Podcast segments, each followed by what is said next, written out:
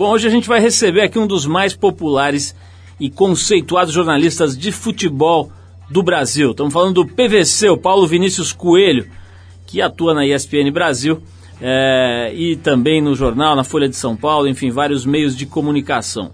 Apesar do futebol não ser exatamente o nosso forte, o nosso grande foco, é um assunto que a gente também gosta, também curte como qualquer pessoa no mundo, em especial aqui no Brasil. E o PVC faz um trabalho bem legal como jornalista. Ele leva a sério a parada, estuda, se aprofunda e vai falar aqui com a gente sobre diversos assuntos interessantes, desde a corrupção no futebol, essas denúncias aí do Ricardo Teixeira, até como é que é, às vezes, dividir a bancada com ex-jogadores, ex-campeões mundiais, enfim, toda, todos os detalhes, todas as nuances do trabalho de jornalista especializado em futebol. Vai falar também sobre o começo dele na carreira, as decepções com a profissão, enfim, uma série de coisas interessantes aqui para você que gosta de futebol. Hoje o nosso papo com o PVC. E ainda hoje aqui um trecho da entrevista que a gente fez com outro jornalista, na verdade outra jornalista, que também trabalha na área dos esportes e na ESPN. Estamos falando da Renata Falzoni. A Renata vai ser homenageada pela Câmara dos Vereadores de São Paulo pelos vários anos de cicloativismo que ela já tem no cinturão. Né? Renata Falzoni fala e defende a utilização inteligente da bicicleta nas grandes cidades. Há muitos anos ela faz uso da bicicleta como meio de transporte e é uma figura interessante dessa cidade. A gente vai falar com ela daqui a pouquinho sobre o uso da bicicleta como meio de transporte nas metrópoles. Bom, mas vamos abrir o programa com música como a gente faz toda semana. A gente vai com uma das figuras mais incríveis do reggae, que para pouca, pouca gente sabe, mas já esteve aqui nesse programa também. Né? Eu, às vezes eu brinco que depois de quase 27 anos no ar, até o Papai Noel já deu entrevista aqui pra gente. Mas o Yellow Man teve aqui muitos anos atrás, perambulou pela cidade de São Paulo com a gente. Sônia Abreu, nossa querida amiga Sônia Abreu, foi a anfitriã na época do DJ e cantor jamaicano Yellow Man. O cara é albino, uma figura, um albino rasta e que faz um som de primeiríssima qualidade. Depois do Yellow Man a gente volta com Renata Falzoni. A faixa que a gente separou do Yellow Man é Peace Dance. Vamos lá. More blessing, yeah, in the dance hall. I'm more love, yeah, with hip hop and dance hall music. You see?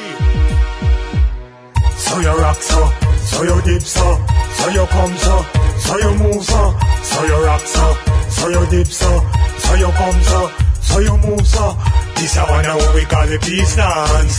Everybody have to jump and prance. This a one what we call the peace dance.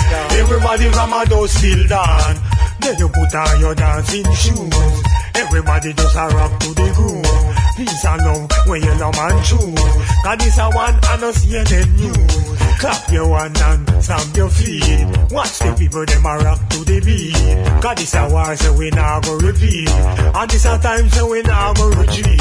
Unity we call that strength. Tell them once and me tell them again. Stop the war, the crime and violence. And remember the little children. So we rock so, so we dip so, so we come so, so we move so, so we rock so, so we dip so, so we come so, so we move so. This one what we call the peace dance. Everybody have to jump and prance. This one what we call the peace dance. Everybody from a door still dance. Just move your body right, keep your body tight. Cause on a serious note, we came to ah. party right. So ah. do it all you like, until you feel alright. Not gonna leave till we done, we party through the night. Peace dance right, the music be so nice. Just hold our girl and dance, nobody start a fight. Our rim is on the mic, I hope you feel the vibe. AKA Yellow Junior coming through your life. I hope you know the time, it is for us to shine. Peace dance always, so just follow the rhyme. Say it is not a crime, a little bump and grind. Better than for the hour, listen the punchline. So we rock so, so we dip so, so we come so, so we move so, so we rock so, so we dip so, so we come so, so we move so. This a one what we call the peace dance. Everybody have to jump and prance. This a one what we call the peace dance. Everybody from a door Say yo, this is the dance. peace dance, the war done, let's have fun, sound the alarm. When the music hit, I know you cannot keep calm. Palm, brass the grip on the dance. All the chucky chucky jam the girl like say it was your last chance. Never know show would I feel so good in on me arm. But me know say, this girl I respect me charm. The feeling is mutual because she turned me on So the vibe's nice, but a peace overall So you rock so, so you dip so, so you come so, so you move so, so you rock so, so you dip so, so you come so, so you move so. This a one how you call the peace dance. Everybody have to jump and prance. This a one how we call the peace dance. Everybody from a door still dance. Then you put on your dancing shoes. Everybody just have it in a the groove. Peace and love when you love and choose. Now this a one I know CNN news. Clap your one and stamp your feet. Watch the people them a rock to the beat. And this a one say now go repeat. And this a time say we now go retreat. Unity we call that strength. Tell them once and we tell them again. Stop the war, the crime and the violence. And remember the little children. So you rock so, so you dip so, so you come so, so you move so, so you rock so, so you dip so, so you come so, so you move so. Young man, you know, you know what time it is. You know, just dance all time, looking at yourself and have a good time. Hip hop at the beast dance. So, so we rock so, so we dip so, so we come so, so we move so, so we rock so. Você está no Trip FM.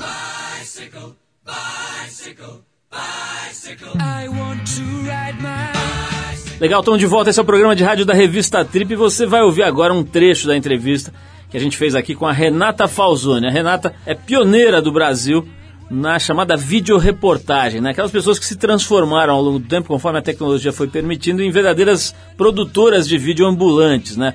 Renata foi uma das pioneiras nisso, né? sempre andou com a câmera no capacete, pendurada na mochila, etc., e fazendo as reportagens ela própria, depois editando. Ela tem uma longa história cobrindo principalmente os chamados esportes de ação ou esportes radicais. Além disso, ela é uma das principais e mais antigas defensoras do uso da bicicleta como meio de transporte nas cidades. E exatamente por esses 30 anos de cicloativismo que ela vai receber na terça-feira, agora dia 7 de dezembro, a medalha José de Anchieta, homenagem da Câmara dos Vereadores de São Paulo, a quem se destaca em várias áreas. No trecho que você vai conferir agora do papo, a Renata comenta se é possível usar a bicicleta como meio de transporte numa cidade grande como São Paulo. Vamos ouvir, Renata, fala aí. É, é sim, e eu explico. A bicicleta ela tem que ser entendida como um meio de acesso de locomoção de curta distância. Então, se você promover uma, uma, um planejamento cicloviário que facilite a intermodalidade, você pedalar curtas distâncias, estacionar num bicicletário e pegar um metrô, um trem, um ônibus, ou se você tem apenas que fazer 3, 4 quilômetros, é super possível você se locomover ou única exclusivamente de bicicleta, ou também somando a bicicleta a outro tipo de modal. O que, o que a, a, resistência que acontece é porque as pessoas não conseguem enxergar a bicicleta como uma ferramenta para compor uma intermodalidade. E a grande necessidade de você resolver os problemas da mobilidade urbana numa grande cidade como São Paulo através do transporte público e não do carro individual. Eu vou te dar números. Isso é um dado a partir de um dado do metrô, 380 mil viagens são feitas por dia na cidade de São Paulo. Nós temos 38% dos deslocamentos feitos únicos exclusivamente a pé. Quer dizer, existe uma massa de pessoas que está se movendo na cidade sem estrutura alguma, porque o Estado se nega a colocar a, a calçada. E apenas 28% dos deslocamentos urbanos de São Paulo são feitos em carro. E esses 28% dos deslocamentos paralisam a cidade são responsáveis por 70% da poluição urbana, são responsáveis por 17% dos, dos internamentos, dos leitos hospitalares nesse momento são ocupados por pessoas que estão doentes pela poluição. Então, será que o modelo de mobilidade urbana da cidade de São Paulo está adequado às nossas necessidades? Se as coisas estivessem indo bem, no quesito da promoção da mobilidade urbana em bicicleta, principalmente na cidade de São Paulo, eu jamais seria agraciada com uma medalha José de Anchieta. Falta, para falar bom português mesmo, culhão dos políticos de abraçar essa causa e de entender que ela vai ser boa, porque ela promove inclusão, promove saúde, promove tudo de bom para uma cidade.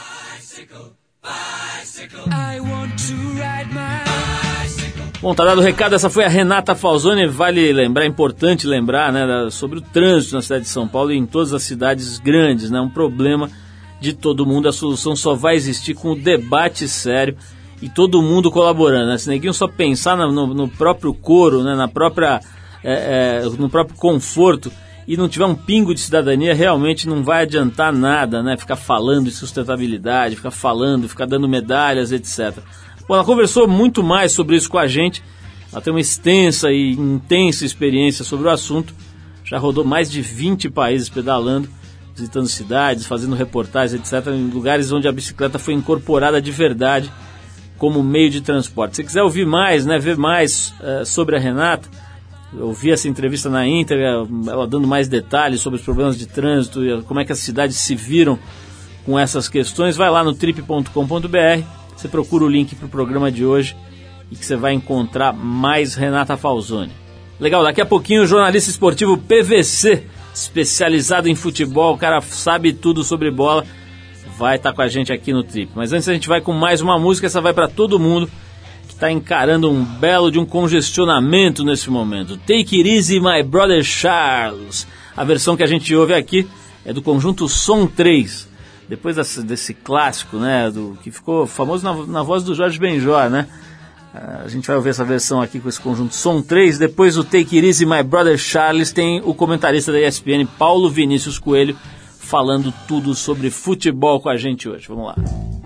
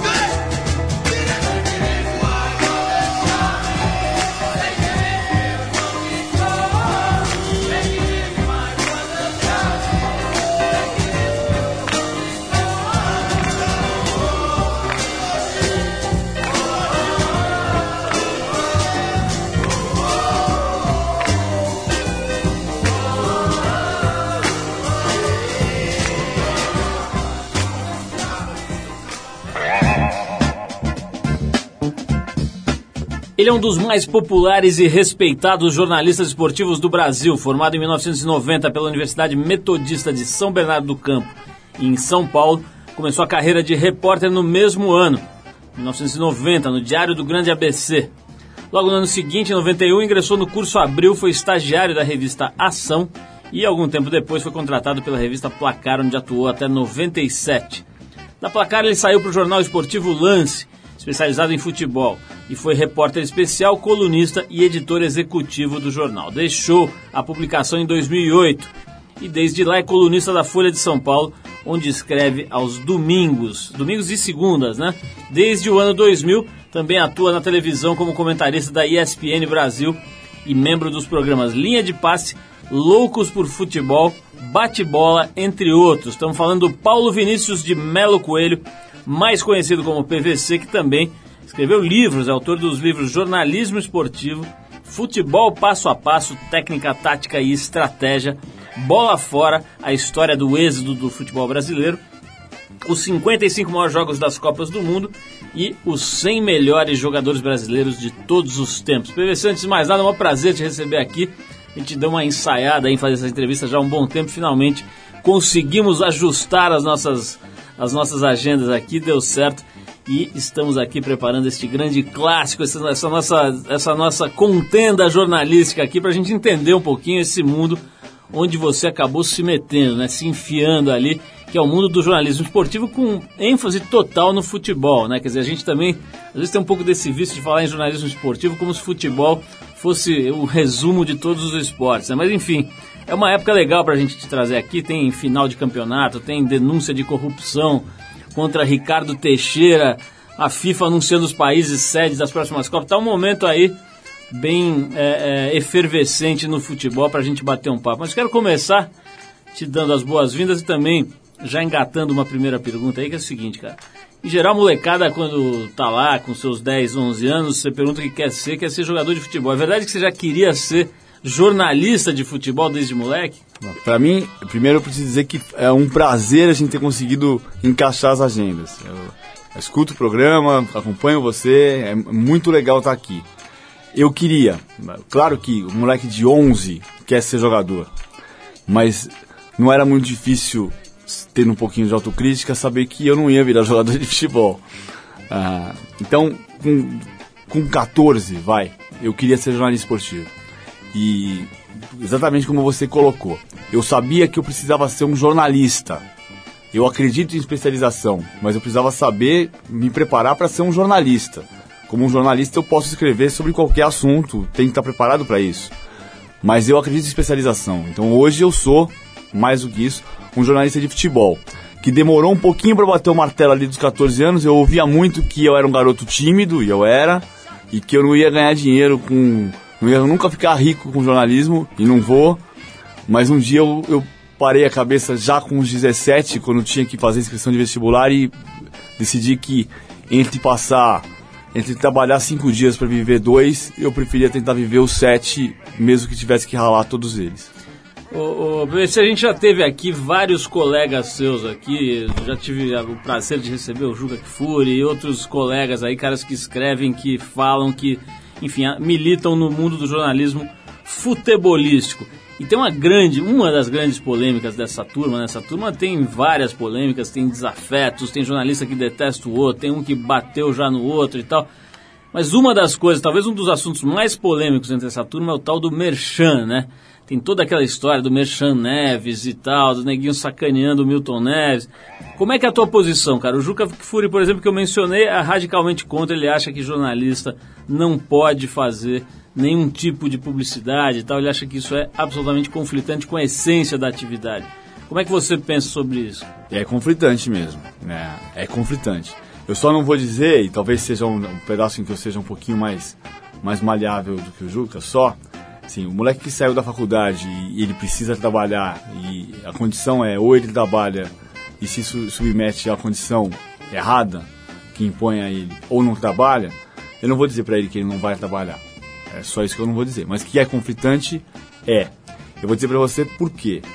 Ah, primeiro, você, o teu papel é dar informação. Digamos que eu faça, que eu faça o merchandising numa empresa de material esportivo. Que essa empresa de material esportivo seja patrocinadora de um clube de futebol. E que num dado momento você tenha um conflito de interesses entre esse clube e essa empresa. Vou dar um exemplo dessa semana aqui. O presidente do Fluminense assumiu o clube e disse que ele precisa reavaliar o contrato do Fluminense com a Adidas, porque a Adidas está pagando abaixo do mercado. O que, que eu faço com essa informação? Se, se eu faço merchandising da Adidas, o que, que eu faço com essa informação? Eu publico? Então, tem uma hora que é conflito, sim. A coisa mais delicada que existe na relação, na profissão de jornalista, é a relação com a fonte, tá?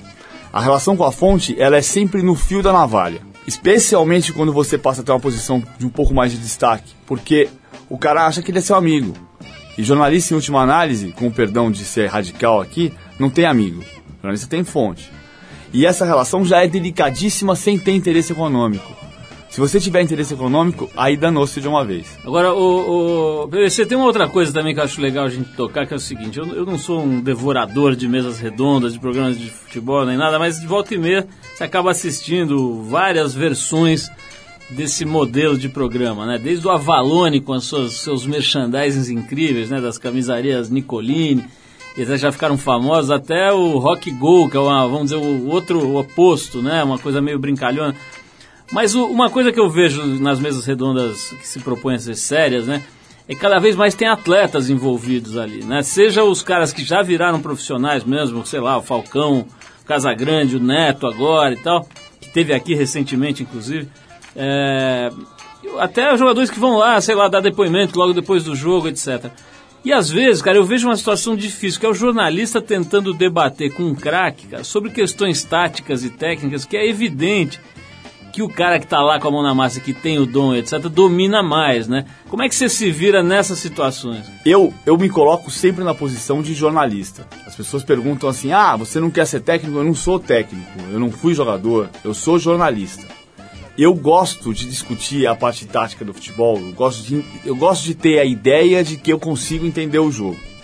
Ah, e qualquer pessoa, ex-jogador, jogador, ah, jornalista, vai ver um jogo melhor ou pior, dependendo da, da do momento em que ele está. Pode ser o dia ou pode ser o, pre, pode ser o acompanhamento. Então, eu acho que mais importante do que ter jogado, na minha visão, é acompanhar tudo. Ou seja, não adianta você tentar fazer um jogo Barcelona Internacional de Milão se você não tiver assistido o Barcelona Internacional de Milão durante toda aquela temporada. Vai ter uma substituição, o cara vai te perguntar: para que, que serve isso? Se você acompanhou, você vai dizer, é, ele vai tirar, ele vai tirar o Iniesta, vai botar o Keita no meio campo e vai avançar, vai avançar o Iniesta para a ponta esquerda. Quando está tirando o Vila, por exemplo, o Keita entra no meio e o Iniesta vai para a ponta esquerda. Você conhece o time. Se você, se você jogou, mas não viu esse Barcelona jogar a temporada inteira, você vai boiar. Então, esse é um aspecto. Claro que, que a experiência de ter jogado vai te ensinar muito. Eu, eu, como um jornalista que tenta trabalhar também a parte tática, o que é que eu preciso ter? Eu preciso conversar com gente, eu preciso entrevistar gente, eu preciso apurar histórias, eu preciso co colher depoimentos, colher opiniões, ideias, sensações. Isso monta o meu repertório. O meu repertório nunca vai ser o do ex-jogador, que evidentemente vai ter o componente da experiência de dentro do campo para ajudá-lo, eventualmente para viciá-lo. O jornalista também precisa trazer um outro aspecto, que é o olhar crítico.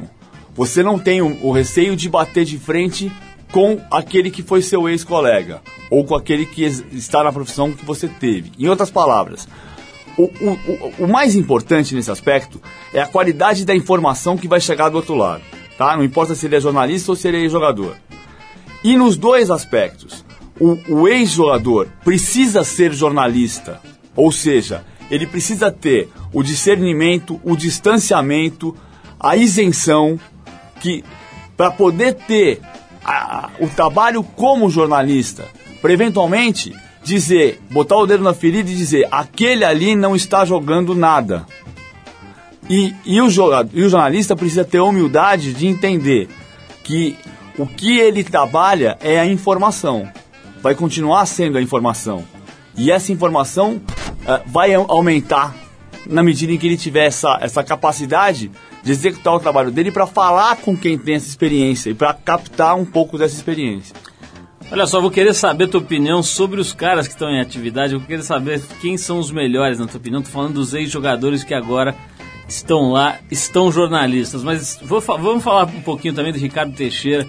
Tá essa polêmica toda aí, em nome do, para variar, né? Em nome, eh, em torno do nome dele. Mas antes a gente vai parar para tocar uma música aqui. Eu separei uma música da Karina Bura aqui, que é uma figura maravilhosa. Não sei se você já ouviu o som dela, mas se não ouviu, vai ter a chance agora. A gente separou uma faixa aqui chamada Virapó, que é do primeiro álbum solo dela, que é incrível, que chama-se Eu Menti Pra Você, lançado esse ano. Depois da Karina Bur, que se apresentou no, no troféu Trip Transformadores desse ano, a gente volta para saber do PVC se ele prefere Neto ou Casagrande, o que ele acha de Ricardo Teixeira e também quais são as chances do Corinthians no campeonato. Vamos lá. Seu suor, vira sofá, cadeira, mesa de centro. Ou não vira nada, vale nada, vira vento. A todo momento alguém vira pó. Se vira pó só. Se vira pó só. Se vira pó só.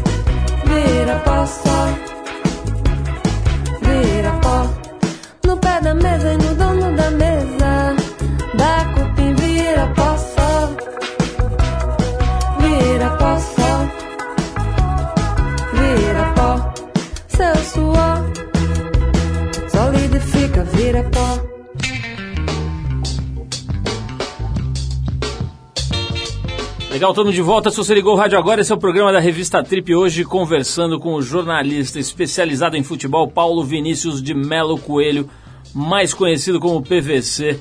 Meio homem, meio bola. O cara entende tudo aqui de futebol. Dizem que ele sabe a escalação da Tchecoslováquia em 62. É verdade isso, PVC? Você é meio enciclopédia também, cara? Shroi, Fitik, Pluhar, Popluhar e Novak, Mazopust e Wozniak, Pospichal, Kadraba, Scherer e Jelinek. Era o time da Tchecoslováquia que perdeu pro Pô, Brasil você tá, 3x1. você tá, você tá parecendo aquele Charles Henriquepédia do Pânico, cara. Você sabe tudo. Mesmo se você só sabe essa, esse time aí, você fica, você fica se exibindo com esse time. Não, eu não sei tudo. Não dá pra saber tudo. Eu gosto muito de ter essa noção. de- Eu gosto muito de futebol. tá? Eu gosto muito de ter a noção de, de que eu mantenho vivo aquele moleque que me fez virar jornalista. Tá? Esse, aquele moleque é assim. Aquele moleque, ele, ele tem que sobreviver dentro de mim. Ele precisa sobreviver dentro de mim. Ah, esse tipo de informação enciclopédica, que serve para pouca coisa, eu tenho a noção de que ela serve para me ajudar a, a relacionar fatos. Não, não é para ficar exibindo essa coisa que eu não faço isso no ar o tempo inteiro, é, é, é ridículo. Mas ajuda, por exemplo, a você não dizer o Corinthians de Gamarra e Luizão. Porque o Gamarra foi campeão paulista em 99 e o Luizão veio pro brasileiro seguinte. Eles não chegaram a jogar no mesmo time juntos. Ah, mas principalmente me ajuda a, a ter a ideia de que o, o futebol para o futebol para mim ele não pode virar um aborrecimento. Se ele virar um aborrecimento eu tô morto. Eu não tenho herança, eu não tenho dinheiro, né? eu tenho que trabalhar até uns 70 anos mais ou menos. Então me fala uma coisa, vai. Escalação, já que estão falando tanto do Guarani, da, da, da mala branca, né? Diz que o Ronaldo, o Ronaldo Fenômeno já está disposto a depositar uma verba aí para a mala branca do Guarani. Qual a escalação, qual era a escalação do Guarani em 1978? Neneca Mauro Gomes, Edson Miranda, Zé Carlos Zenon, Renato, Capitão Careca e Pozó. Essa eu tinha 9 anos, é fácil. Essa, essa- a memória, do, a memória do, do cara quando fica mais velho vai ficando pior. Bom, mais pra frente eu vou te fazer novos testes aqui pra ver se você é realmente o PVC Wikipédia. Mas me fala um pouco dessa história aqui, ô, esse, do, do dinheiro. Né? Você citou já algumas vezes, e eu vi já entrevistas, coisas suas, dizendo o seguinte: jornalista não ganha dinheiro, mas isso também não é muito importante. É assim mesmo, cara? Quer dizer, você, o jornalista ainda vive naquela pindaíba desgraçada ou não? Não, assim, vamos lá. É, Eu, eu não vou ficar nunca rico com jornalismo. Agora, é, eu não ganho mal. Eu, eu ganho um bom salário. Sustento meus dois filhos muito bem hoje em dia. Não posso reclamar disso, não. Ah, o que eu, que eu disse agora há pouco é que é um pouco verdade. Assim, eu, eu, eu gosto de ter a noção de que eu passo os meus sete dias da semana, ainda que todos eles trabalhando, trabalhando com uma coisa que eu gosto. Agora, eu, vi- eu li aqui que seu, seu pai não queria muito que você fosse jornalista, ficava falando que isso não dá dinheiro e tal, é isso mesmo? Um pouco isso e um pouco a, a história da timidez, que eu citei. Assim, o, mais- o que mais me pegava pra mim era, era a história, não era você não vai ficar rico. Rico não vou ficar mesmo. Ah, não sou de uma família, eu sou uma família de classe média, enfim. Agora, o que, que eu ouvia mais era a história da timidez. Eu era um moleque tímido, aquele que não chega na menina, que não, que te- não, não vai apresentar trabalho na, na- no quadro negro porque não quer, não quer se expor. E isso quando eu decidi, então, vou ser jornalista, isso é um problema pra mim? Ok. Qual é o problema se eu for médico? E qual é o problema se eu virar engenheiro? E pode ser que eu não gosto daquilo que eu faço. Então esse problema pode ser menor. Eu tenho que resolver. Ô, PVC, vamos falar um pouquinho desse, dessa figura, né? Desse- eu acho que no Brasil existe o- a mula sem cabeça, o Saci Pererê e o Ricardo Teixeira, né, cara? Um membro dessa coisa, desse panteão de lendas aí, de, de figuras assim que você não sabe direito de onde veio, de onde, de onde veio né? E, e tem aquela coisa de um poder permanente, de uma coisa meio assustadora. E agora estão pipocando denúncias, novas denúncias aí sobre o Ricardo Teixeira. Não tem essa história do lance aí que você estava me, me esclarecendo até agora no intervalo, né? Qual que é a tua visão sobre essa entidade, cara? Essa espécie de boitatá do futebol? É, primeiro, eh, qualquer dirigente que se per- queira se perpetuar no poder já deve ser visto com desconfiança. Eu tenho muito cuidado para chamar uma pessoa de, de corrupta, porque você chamar alguém de ladrão, você precisa estar a prova, apresentar a prova. Eu, eu- eu- tomo muito esse cuidado. Mas a questão do Ricardo Teixeira é que há uma sucessão de, de, de coisas, Indícios. de acusações, de indícios que vem desde a CPI. Quer dizer, a CPI, na verdade, foi atrás de indícios que já havia e, e enumerou uma série de indícios que, vão, que ficam muito fortes e ele consegue dar uma virada importante na vida dele, ou seja, ele, ele ressurge muito com a conivência do governo federal. Não, vamos por partes. Primeiro, denúncias da CPI. Tinha uma empresa que era atribuída a ele. ah, na CPI dizia-se que a empresa Sanud, ah, situada no paraíso fiscal de Liechtenstein, ah, era, era quem detinha uma casa que o Ricardo Teixeira usava em Búzios. Ou seja, tinha ali um vínculo entre a tal da Sanud e o Ricardo Teixeira. Esse vínculo, agora o Ricardo Teixeira fa- faz questão de dizer que não, não tem nada a ver com a tal da Sanud, mas essa mesma Sanud reapareceu agora quando, quando pipocou a denúncia de que a ISL, empresa de marketing esportivo ligada à FIFA, que faliu em 2001, em meio a acusações de, de propinas que depositavam em contas de diversos dirigentes do futebol mundial, teria depositado 9 milhões e meio de dólares num período de 7 anos na conta do Ricardo Teixeira, ou melhor, na conta da Sanud, a mesma empresa que apareceu na CPI 10 anos antes. Será que era para cuidar do paisagismo e da jardinagem da residência em Búzios? É, é, é- é- esse que é o ponto que precisa ser esclarecido. E o Ricardo Teixeira, é, estrategicamente, não esclarece e foge das entrevistas e aposta no esquecimento. E esse esquecimento, mais ou menos, ele ganhou, porque a partir de 2004, 2004 foi um período, um período que o governo Lula queria, quando, quando disputava uma cadeira na, na ONU, queria participar que o Brasil fosse participar do amistoso no Haiti, e, e o governo Lula contou com a colaboração da CBF. E isso serviu para aproximação muito mais intensa. E, e a partir dali o governo federal trabalhou junto com a CBF para trazer a Copa do Mundo para o Brasil. E, e houve uma afinidade tão grande que o Ricardo Teixeira com a Copa do Mundo no Brasil passou a ser o dono do Brasil. É. A ponto de o governo, o, o, presidente Lula ter pedido ao Odebrecht para construir o estádio do Corinthians, mas deixando claro que não queria que o estádio do Corinthians fosse o estádio da Copa. E teve que ceder porque o Ricardo Teixeira, o presidente Ricardo Teixeira, ou seja, o presidente devia ser só da CBF e do comitê organizador da Copa. Ah, resolveu que a Copa tinha que ser no estádio do Corinthians. Não tem muita coisa que envolve Ricardo Teixeira de fato. E ele, transparente é que ele não é, não faz a menor questão de ter um bom convívio com as pessoas. Bom, tem um, tem, com perdão do trocadilho, tem cheiro de coisa esquisita aí, né? Do, do, do, em volta dele sempre, permanentemente, né? Mas vamos tocar uma música aqui, depois eu vou voltar com o PVC para a gente falar um pouquinho de questões mais quentes aí. Vou falar, por exemplo, sobre Mano Menezes, né? Quero saber a opinião dele sobre o Mano Menezes de uma maneira geral e em especial agora nesse trabalho com a seleção. Mas vamos tocar um som aqui, depois a gente vai saber do PVC como é que está o momento do futebol aqui, seleção, campeonato brasileiro, etc. A gente separou aqui uma faixa do Elvis Costello chamada My Mood Swings. Foi gravada em 97. Ela fez parte da trilha sonora de um filme bem engraçado chamado The Big Lebowski. E a gente já volta para falar um pouco mais com o PVC sobre Mano Menezes, Corinthians, Fluminense, campeonato e tudo mais do momento futebolístico. Vamos lá.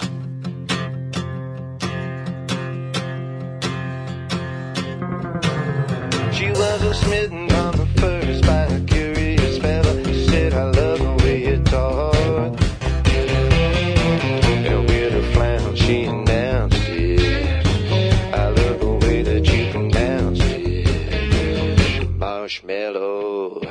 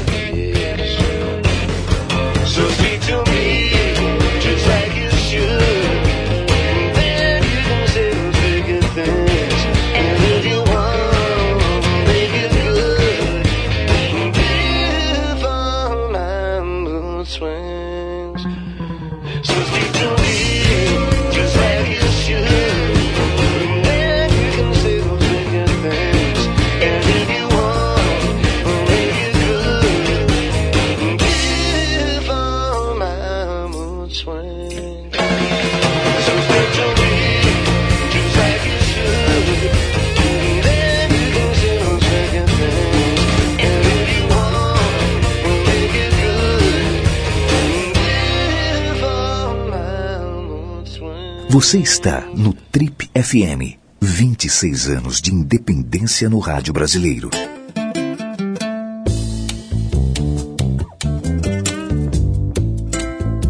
Estamos de volta. Se você perdeu a primeira parte da entrevista com o PVC, vai lá na internet www.trip.com.br. Você vai achar não só a conversa com o PVC, como os últimos 10 anos desse programa. Um monte de gente legal passou por aqui só para falar de futebol. Me lembro do Neto recentemente, do Sócrates, de um monte de gente legal que já esteve aqui. Enfim, vai lá que você pega essa e outras conversas nesses últimos 27 anos de programa. Aqui eu gosto de frisar, muita gente não sabe, mas estamos aqui há 27 anos conversando com gente legal, como o nosso amigo PVC. PVC, vamos falar um pouquinho aqui sobre o momento do futebol, né? Tá uma efervescência, o futebol deu uma crescida nos últimos anos impressionante, né? Teve uma época que estava tudo meio desencanado, ninguém estava muito prestando atenção.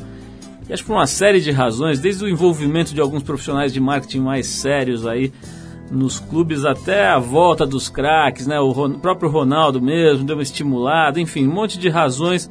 O fato é que o bicho está pegando, todo mundo prestando mais atenção, torcendo e, e vibrando mais, né?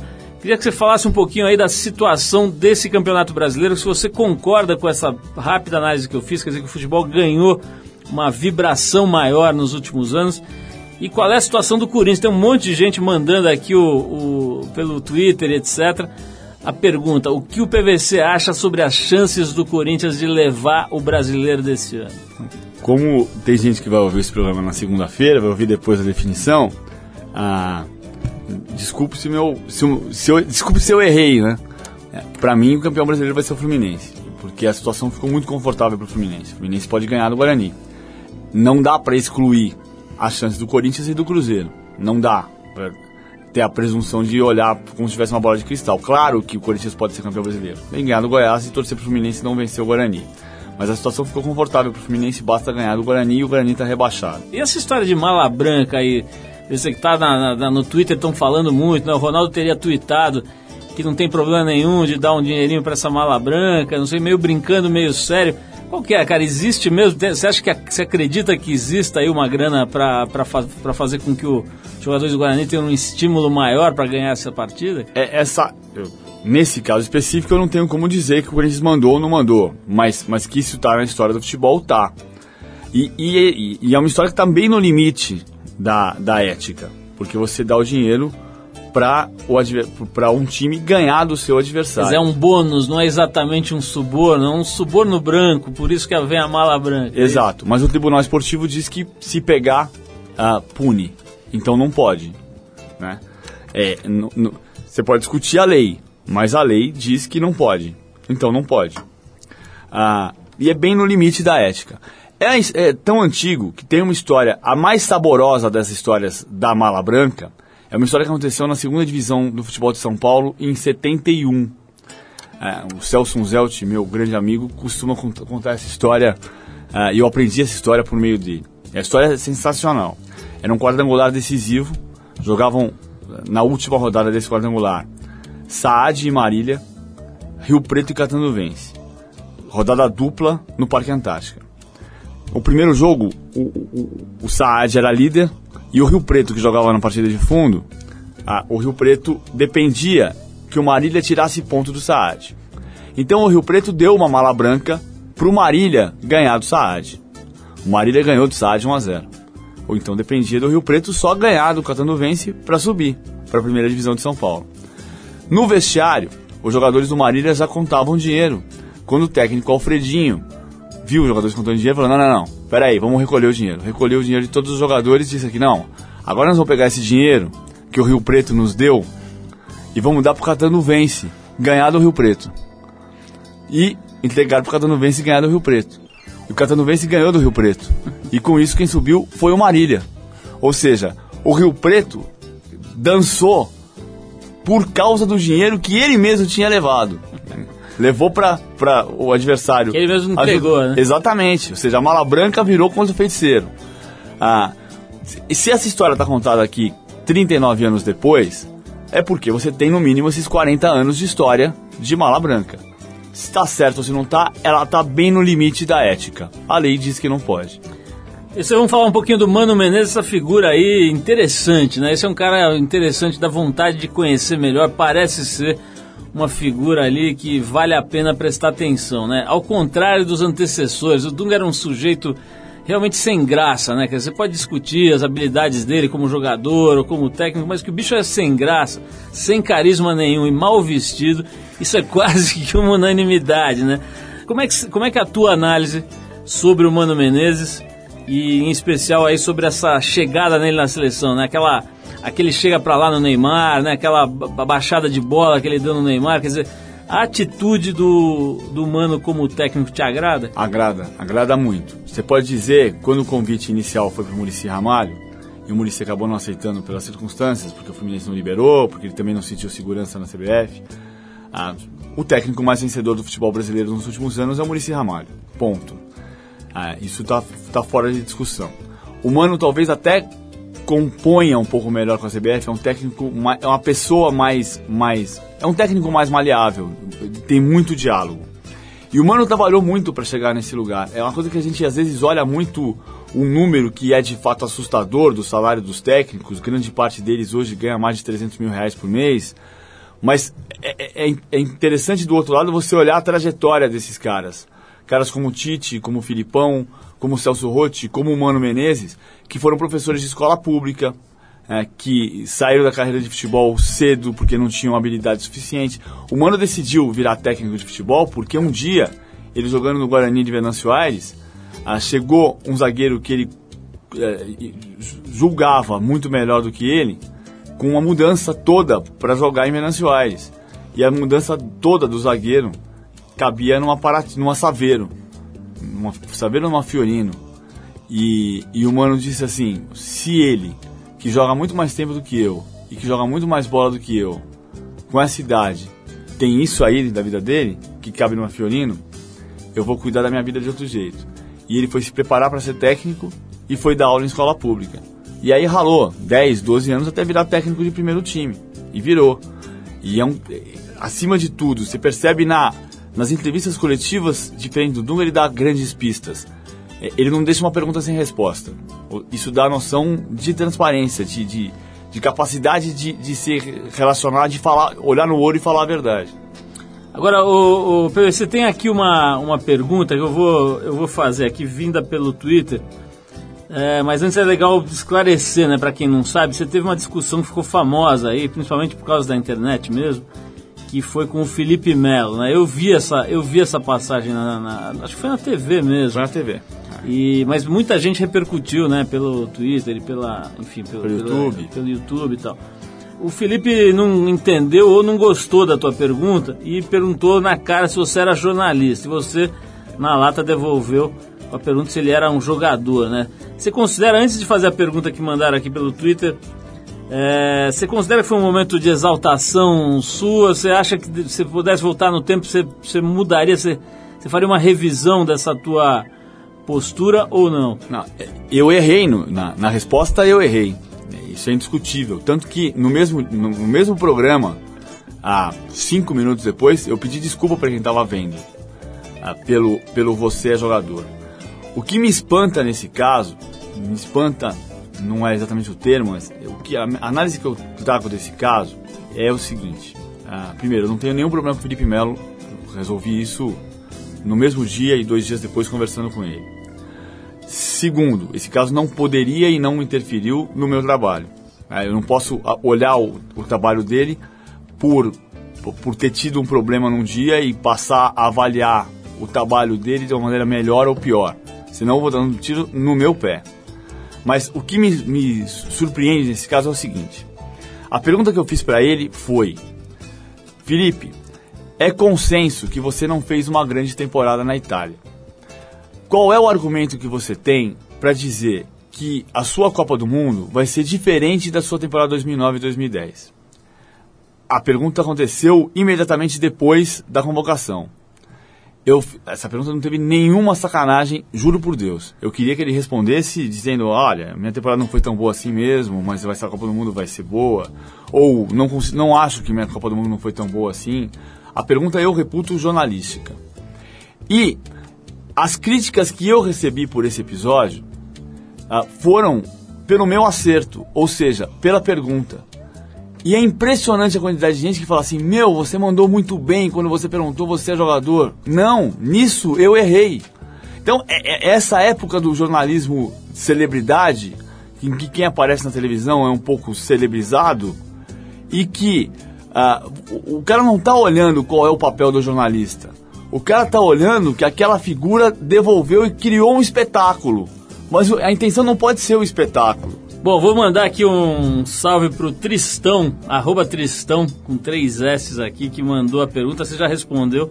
A pergunta dele é se você já fez as pazes com o Felipe Melo. Você disse que já fez logo em seguida, né? É, eu, eu desci do estúdio, conversei com o assessor de imprensa dele, tentei falar com ele no mesmo dia, não consegui. Dois dias depois conversei com ele numa boa por telefone. Então tá aí, Tristão. Agora você vai ficar alegrão porque você levou o iPod que a gente está oferecendo aqui para os leitores, para os ouvintes, leitores da revista, que fazem as melhores perguntas e o nosso querido Tristão levou. Vamos terminar aqui, PVC, a gente tá- já está com o tempo estourado, mas eu quero, faço questão de fazer uma pergunta aqui para a gente fechar, que é o seguinte. Qual foi a sua maior desilus- desilusão com o futebol? E também na, na, na, na- esteira dessa pergunta, qual foi a sua maior desilusão como jornalista? Se teve alguma. Acho que eu sou um cara feliz, não tenho muita desilusão. Não lembro de desilusão, eu lembro de alegrias. Eu lembro de entrevistas que eu fiz muito boas, enfim. Eu não gosto, vou falar, a pergunta é sobre desilusão, eu vou falar de um momento que, que é esse aqui que a gente viveu nesse Campeonato Brasileiro. Assim, eu tenho, eu tenho uma certa decepção com o jornalismo que a gente faz às vezes, quando a gente presume demais e erra demais. E, e a gente tem presumido, por exemplo, esse ano o Piritubão ia ser a abertura da Copa e não existe. Ah, o Mano Menezes tinha convite da seleção e não tinha, era o Murici, depois é que foi ele. O, o Dorival Júnior foi anunciado como técnico do, do Atlético Mineiro, do, do São Paulo e foi parar no Atlético Mineiro. E esses erros são por absoluta presunção, a gente não pode presumir desse jeito. Isso me desaponta na minha profissão. E a gente ficou nesse final de ano muito transformando opinião em fato, eu acho, em relação a essa coisa de ou o time entregou ou não entregou. E acho que só dá pra dizer isso com todas as letras quando você tem a, a definição, a prova de que entregou. E, e desaponta um pouco você perceber. Outro dia o cara chegou na, na rua, me, me abordou para dizer assim: fiquei bravo com você porque você disse que você foi contra dizer que o Palmeiras tinha que entregar o jogo contra o Fluminense para prejudicar o Corinthians. Falei, claro. E tinha que fazer o quê? Ele perguntou, falando, tinha que ganhar o jogo, tinha que tentar ganhar o jogo. Isso desaponta um pouco, as pessoas terem perdi, perdido um pouco a noção do ridículo nesse aspecto. Eu quero agradecer muito a tua presença aqui, foi legal, acho que a gente conseguiu entender um pouco melhor a tua visão sobre a tua atividade, sobre essas figuras todas, né? São meio, meio, sei lá, acho que enigmas que existem no Brasil, né? Essas figuras como Ricardo Teixeira e, enfim, você dá uma visão bastante pragmática, né? De como é que você enxerga, você que está lá vivendo com esses assuntos e se aprofundando, né? Diariamente, ali pesquisando e tal, foi interessante. Parabéns pelo teu trabalho aí, já são vários anos, né? Pesquisando e, e- e informando sobre, sobre o futebol, essa enorme paixão. Então, obrigado mesmo. Acho que valeu a pena. A gente gostou do papo e a gente vai encerrar nosso papo com o PVC uma banda californiana chamada Eels. A faixa Lone Wolf, Lobo Solitário, do álbum Shoot Nanny de 2003. Quero agradecer mais uma vez ao PVC, ao nosso querido Rodrigo Mostra, que veio nos prestigiar hoje com a sua presença aqui. Nós temos agora uma pequena plateia aqui. É, PVC, obrigado mais uma vez. É, vamos ficar agora com essa música, acho que você vai gostar, chamada Lone Wolf, o Lobo Solitário. Valeu, cara. Valeu, eu que agradeço. Vamos lá.